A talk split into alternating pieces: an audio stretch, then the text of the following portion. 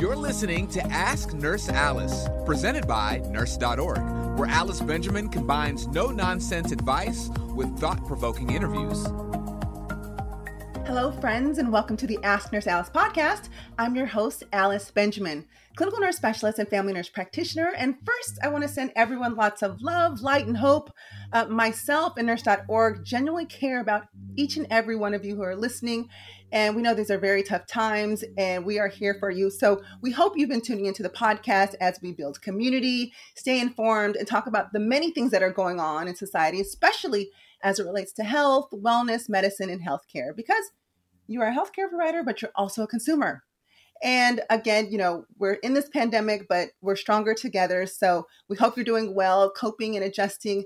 And, you know, stay tuned, stick with us. We promise we're going to get through this together. And because there's so much news out there about vaccines, boosters, mandates, things that are happening at people's jobs, I know it's information overload, but I think it's so important that we reel it back in a little bit and don't get lost in the sauce and really focus on some of the fundamental things that we need to know as healthcare professionals as well as consumers. So today we decided that we were going to take a closer look at one of the vaccines and speaking to an expert about the Johnson & Johnson, the one and done vaccine, which by the way is the one that I got. So I'm particularly interested to know more about this one. But again, we're going to keep it objective. It's about the data. No one is uh, endorsing, promoting, buying, or any of those things. This is purely information so you can know this for yourself, your patients, your families, your loved ones, and your communities. So, joining us today, I have Dr. Rick Nettles. Vice President of Medical Affairs for Janssen Infectious Disease Vaccines. Uh, Dr. Nettles has led the U.S. Infection Disease and Vaccines Medical Affairs team at the Janssen Pharmaceutical Companies for Johnson & Johnson. He's been working closely with global R&D colleagues he and his team have focused on bringing critical therapies to people living with HIV and preparing for the potential introduction of vaccines across multiple disease areas, including investigational COVID 19 vaccines. He has more than 15 years of experience in the pharmaceutical industry.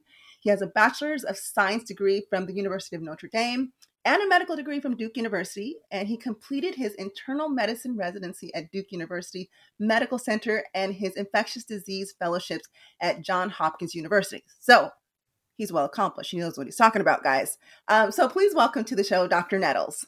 Hi, nice to be Hi. with you today. Thank you for having us. Thank you so much for joining us. Tons of questions here, tons and tons of questions. Um, I know that there are currently in the United States, we have three vaccines pfizer moderna and the johnson & johnson vaccine and i think we don't talk enough about i'm going to say it the johnson & johnson vaccines. Now i read all the studies and i looked at everything and i particularly waited for this vaccine but because i was looking at the data. Now i'm not the expert per se. You are because you've been living breathing reading this like for months and months and months on end. So one of the major questions I get from people is what's the difference between the mRNA vaccines and the adenovirus technology, which is of what Johnson & Johnson uses. Can you explain to us the adenovirus technology? Yeah, absolutely. So the job of a vaccine is to train your immune system so that it's ready to defend your body when it should encounter coronavirus in, in the real world. And so, in many senses, the vaccines are doing the same job, but the way that they deliver that information or educate your immune system is somewhat different. And in the case of the J&J vaccine, it uses a virus called an adenovirus that in the, the real world can cause just a cold-like symptom. And we've modified that virus so that it can't make you sick. And the adenovirus delivers the education into your cells so that they're ready to fight uh, the coronavirus if you should uh, encounter it in the real world. We've used this adenovirus technology for over a decade in developing other vaccines. So, for instance, we have an Ebola vaccine that's approved in Europe and is being used in Africa right now in situations where Ebola outbreaks have occurred. And we have a respiratory syncytial virus vaccine, which uses the adenovirus technology that's in a phase three clinical trial. So it's something that's been a, around a long time. But to answer your question directly, in, in many ways, the vaccines are doing the same thing. They're just training your body to be ready to fight coronavirus. The adenovirus is just a different way of doing that training.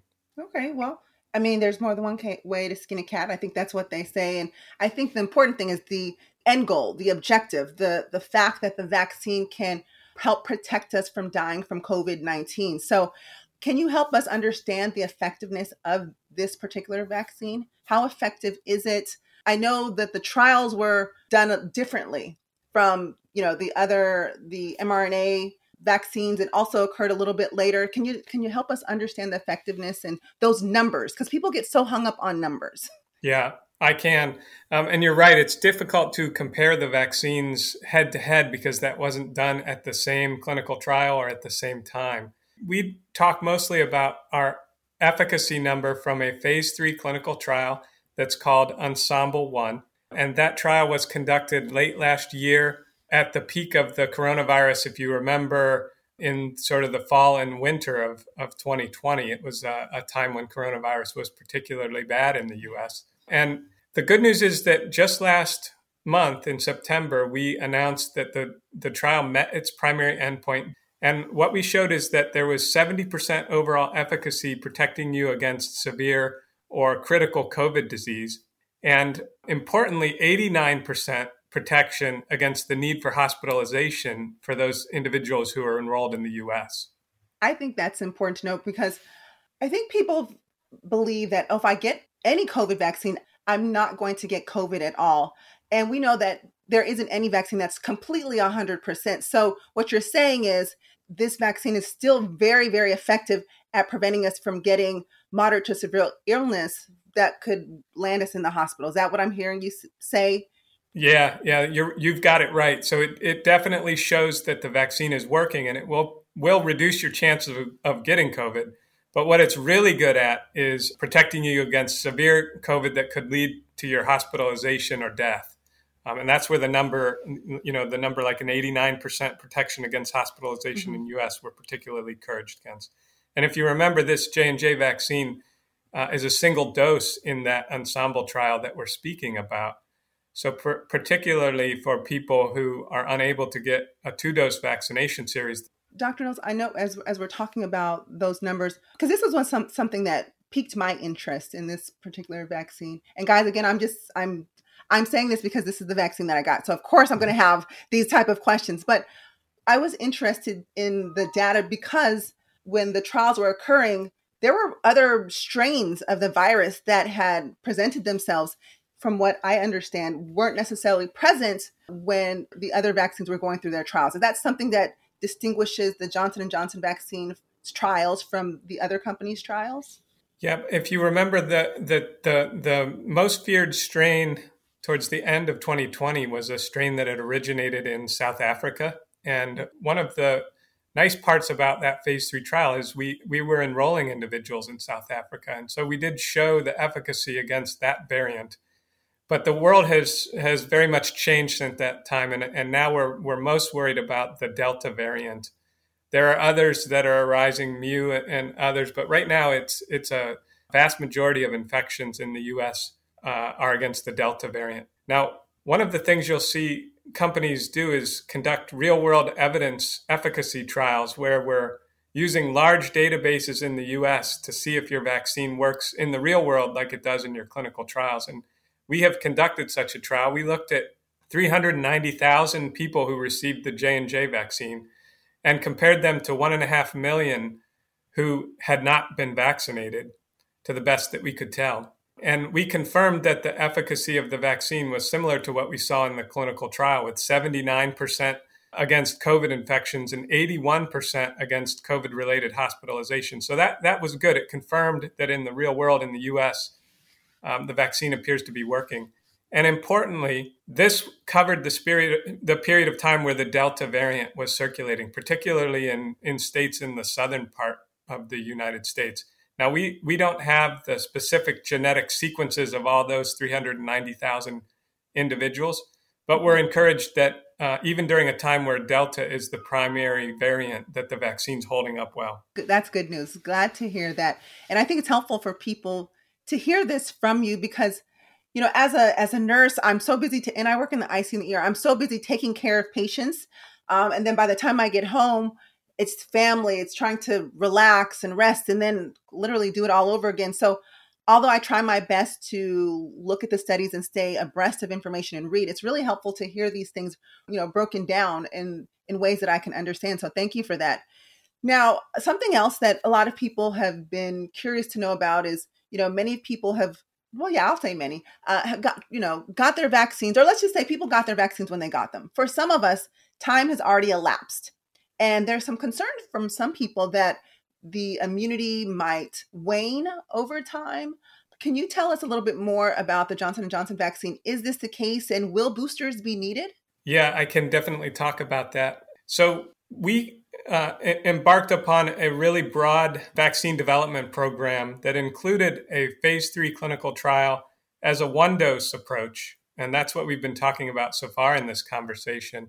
We thought that was really important because one of the main goals during a pandemic is to vaccinate as many people as we can all around the world. And a single dose approach helps you do that. As well, this vaccine does not have ultra cold storage requirements. So, vaccinating in places where uh, that kind of technology is not available is possible with this vaccine. But we also conducted a two dose vaccination series. We have now made some of that data available. And in that trial, people received a second dose of the vaccine two, approximately two months after the first dose. And in some of our other clinical trials, we've looked at the result of receiving a booster shot approximately six months after you receive your first dose. The good news with the single dose is that the, the protection appears to be holding up well. we we, we do see some decline in the antibody levels, but they're still very robust out to eight or nine months. So for most individuals in the US who've received the J&J vaccine, they're not out that far yet. We have shared information about receiving a second dose either two months after your first or six months or later after your first with the FDA. And we're talking with them now about the potential benefits of that. So, for instance, in the trial where we used a second dose two months after receiving the first, we had 94% protection in the US against symptomatic COVID and 100% protection against the need for hospitalization. So that, that's important. And, and we also see that if you get a second shot two months after the first, your antibody levels goes up four to six fold. If you receive a second shot six months after the first, they go up 12 fold. So for those individuals who received the J&J vaccine sometime earlier this year, we're working as quickly as we can to see how the FDA and the CDC want to recommend a second dose of our vaccine. Well, that's good to know. And, and speaking of talking about the CDC and FDA and how we're going, you guys will move forward. Any plans for vaccines for those below the age of 18? Because we know that there's, you know, so many kiddos out there and kids are back to school. They're resuming many of their activities. And the concern is that kids, you know, can still spread the uh, the virus to, uh, you know, to their families going in and out from school. And, you know, because our kids are in a classroom, although they try to physical distance, because I have kids too, they try to physical distance, but they're kids kids like to play and yeah. touch and you know all those type of things so you know what what is johnson and johnson uh, as far as the johnson and johnson vaccine any plans for vaccines in the kiddos yeah, you're exactly right, Nurse Alice. I, I have a 14 year old and he likes to wear his mask over his chin, and that's about it. So I, I chin totally, yeah, we, we totally agree. Um, making sure that we have safe and effective vaccines for for everyone, including uh, pediatric uh, population, pregnant women, that type of data is really important, and we're working hard to bring that forward. Um, we've just started our our clinical trial in the adolescent population in that 12 to 17 range.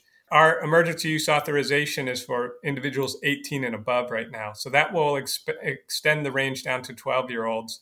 We hope to have that trial enrolled as quickly as possible with data available as, as soon as we can make it. And then we're also in discussions with regulators about age de escalating. So if we show that the vaccine is safe and effective in those 12 to 17, we'll go even uh, even lower and, and, begin to enroll the, the true pediatric population. As far as the vaccine, so I'm kind of going back just a little bit, but you know, you're talking about uh, expanding vaccines to younger people. There are some people who may have gotten the vaccine, so like myself, and they're really concerned that they want you know do everything they can to protect themselves their family members and maybe they live with kids who aren't yet eligible for a vaccine And with you know news of immunity potentially waning, people are entering the flu season. They're getting nervous. They're getting nervous. They're like, I, you know, I really want some extra protection. And there have been some other news announcements about boosters. Do you have any information about can someone get a booster vaccine with another type of vaccine after they receive the Johnson and Johnson vaccine? Or is that something that's not recommended? We don't know enough data. Can you help us understand? Because people are doing it.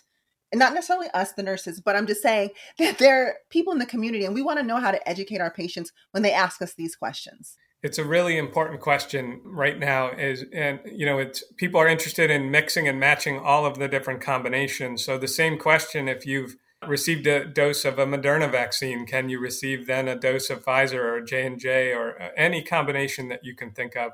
What we know right now is that the CDC and the FDA have have given their advice with regard to individuals who've received the two dose primary series of the Pfizer vaccine and given instructions on how to boost that particular patient with another dose of the Pfizer vaccine. We're working with the FDA, as I'm sure you're aware, Moderna is, to have similar instructions available for individuals who've received the J&J vaccine. We call that a homologous boost when you receive the same booster as the primary series. So if you received a J&J, getting a J&J. There's really two uh, important studies that we should have information from very soon. One is going to come out of the UK, and one is coming out of the US government, the NIAID. And both of these trials are going to look at just what you're talking about, mixing and matching. So if somebody has gotten J&J would it be better for them to get another dose of j&j or should you mix it up and get a dose of pfizer and moderna? And so i would expect this data to be available over the next couple of weeks when you listen to people like dr fauci. He's starting to talk about that this data will be available very soon that's good to know so that means hold on tight guys because there's information that's coming but you know this is this is medicine this is healthcare we things things change, things improve, we get new data and we adjust and we pivot. So we got to make sure we stay tuned to that because I have to be honest, I get a lot of people that ask me that question. Totally they, they understandable. Just, With how the Delta surge is happening right now, I know that people um, want this information as soon as possible. Correct. And then another, uh, something else that's come up. I know that there have been cases of TTS and GBS, which have been associated with the vaccine. Uh, can you help us understand the relationship and what we should monitor in our patients and educate the public? Yeah, this is really important. So, TTS stands for thrombosis with thrombocytopenia syndrome. Uh, and so, what that means is, is people are developing blood clots and at the same time have very low platelet counts. so, that's an unusual combination. And some of the blood clots have been in the brain or uh, deep in the abdomen, which again is an unusual spot for a blood clot. I'm sure you and your audience have seen people developing blood clots in their legs and that develop mm-hmm. pulmonary embolism. So these are a little bit unusual. What's really important to say about TTS after the J&J vaccine is it's very rare. Right now there's probably on the order of 3 individuals per million who would experience something like this. And the other important thing to remember is these blood clots are not treated like the usual deep venous thrombosis. So blood thinners might actually not be the way to go. So if somebody has received the J&J vaccine, you know, in that 1 to 3 weeks afterwards, if they develop a really severe headache with double vision or really severe abdominal pain that is unusual, that's the type of thing that the that the audience should be looking for and then make it known that this person did receive the J&J vaccine and, and they can get the proper imaging and blood work to make the diagnosis. Most commonly, TTS is occurring in women under the age of 50, so that might help as well if, if the patient is presenting and they're in that mm-hmm. age group. Okay. GBS is Guillain-Barré syndrome, which I'm sure the audience is also familiar with, an ascending weakness in, in the arms or the legs that can progress to become more serious and require hospitalization. Again, this is something that is very rare. This is a more more well-known side effect that can occur with vaccination, but it has been seen with uh, with the J and J vaccine. Mm-hmm. So again, if it, if a if an individual develops those symptoms following a J and J vaccine for for the next month or so after the vaccination, and and this one, unlike TTS, this seems to occur more in older men. So that would be where I would be particularly on the lookout for GBS. This is good information and things that we should be alerted to. I know in the emergency room, we would ask people if they were vaccinated and what type of vaccine and when they got their vaccines. That's important information to know. Although what they're coming in for may not be related to any of the vaccine, it's still important information for us to know as healthcare professionals, guys, because although it may be very rare, it might be associated to what they're coming in for. So that's something as part of your assessment you want to make sure you ask for. And now we know to also look for TTS and GBS should this happen, but it's very rare, as Dr. Nettles said. Dr. Nettles, what else do you feel that, you know, we as nurses in particular should know about Johnson Johnson? I mean, you shared a lot of information already, but is there any anything else that you really want to share with us so that we can share with our patients? Is there uh, a particular website, a resource that you think that we should be extending to the public and the, our patients when they ask us about the vaccine? Yeah, if your audience has questions about the J&J vaccine, it's janssencovid19vaccine.com where they can find all sorts of information about the vaccine including the fact sheet, which is what the FDA approves on our vaccine and it's kept up to date with the efficacy and, and safety information. I think the most important thing that I would want to share with the audience is we're working with the FDA and the CDC as closely as we can. And of the three vaccines that are approved either under emergency use or under a full biologic license agreement, they're all found by the FDA and the CDC to be safe and effective. So for, for those who have not been vaccinated, this is a dangerous time with the Delta variant, and I would really strongly urge you to talk with a healthcare provider about the three vaccines and decide which one's right for you. They have their pros and cons. They're available mostly uh, at any drugstore right now, and they're free. So, really have that conversation with your healthcare provider and decide which one's right for you. And, and it's really an important thing you can do to protect yourself and your family we'll work as fast as we can to get that booster information for for individuals like you, Nurse Alice, who've received the J and J vaccine. Should the FDA think that that's warranted, to make that type of information available as well.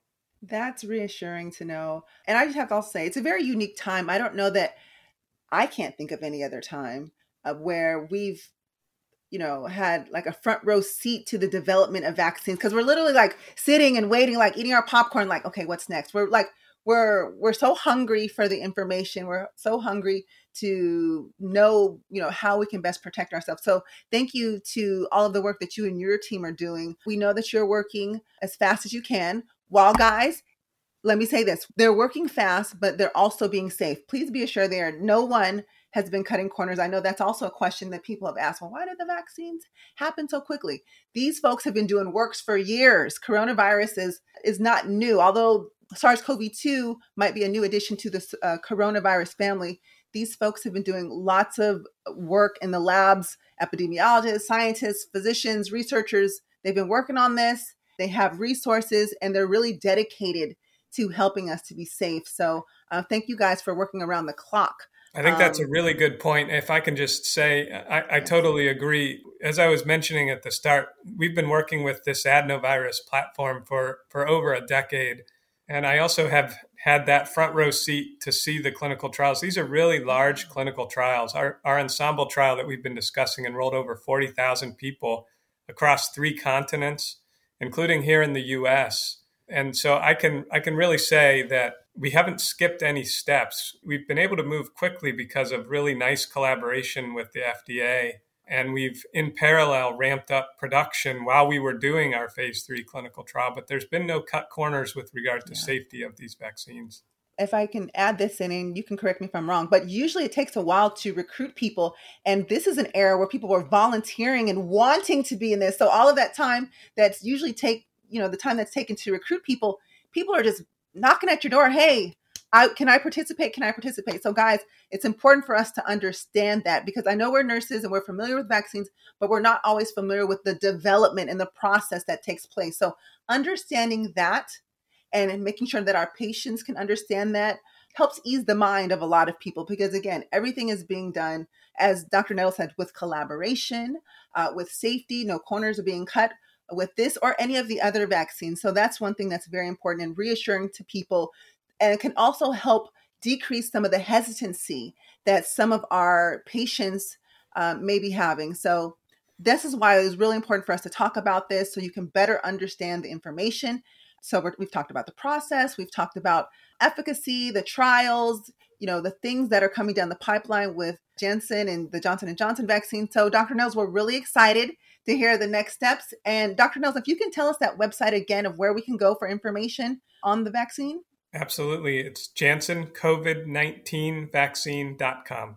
Okay, great. And we're going to we're going to make sure that that goes up on the website too so you guys can just click the link and it'll take you directly to, to that website. But guys, this has been a, a really great conversation. I know this is it's really a lot of information that was done in a very digestible bite-sized podcast. But you know, we wanted to bring this to you because it's important that we get this information as we may have heard some of these things, but sometimes we need a reminder um, because it's a lot of information to keep in our keep in our head while we're juggling, you know, very sick and critically ill patients, or maybe you have eight patients. It's it's really tough. So um, thank you to all the frontline healthcare workers who are listening and took the time to really digest this, and will continue to share this information with your patients and your families, your churches and your communities, because we're in this together. Yes, we are healthcare providers, but we are also consumers. We're also community members. So we really have to help one another. So thank you to Dr. Nettles and his team. He's a really busy guy, guys. I know he is. So th- this is going to conclude our interview with him. But you guys, it's really important. We are still in a world pandemic. Please take precautions. Please encourage people to get vaccinated, share the information with them, encourage them to talk to their doctor or their nurse practitioner about what's the best choice for them. Okay. But we want everyone to be safe. And myself and nurse.org wants you to be safe, live happy and well, and we're going to get through this pandemic. Hopefully sooner versus later. So I'm Nurse Alice. Thank you so much for listening. Make sure to subscribe, like, rate, and review the podcast. And until next time, make good choices, be kind to one another, and live well, my friends. Thanks for listening to Ask Nurse Alice. Visit nurse.org for nursing career, education, and community resources.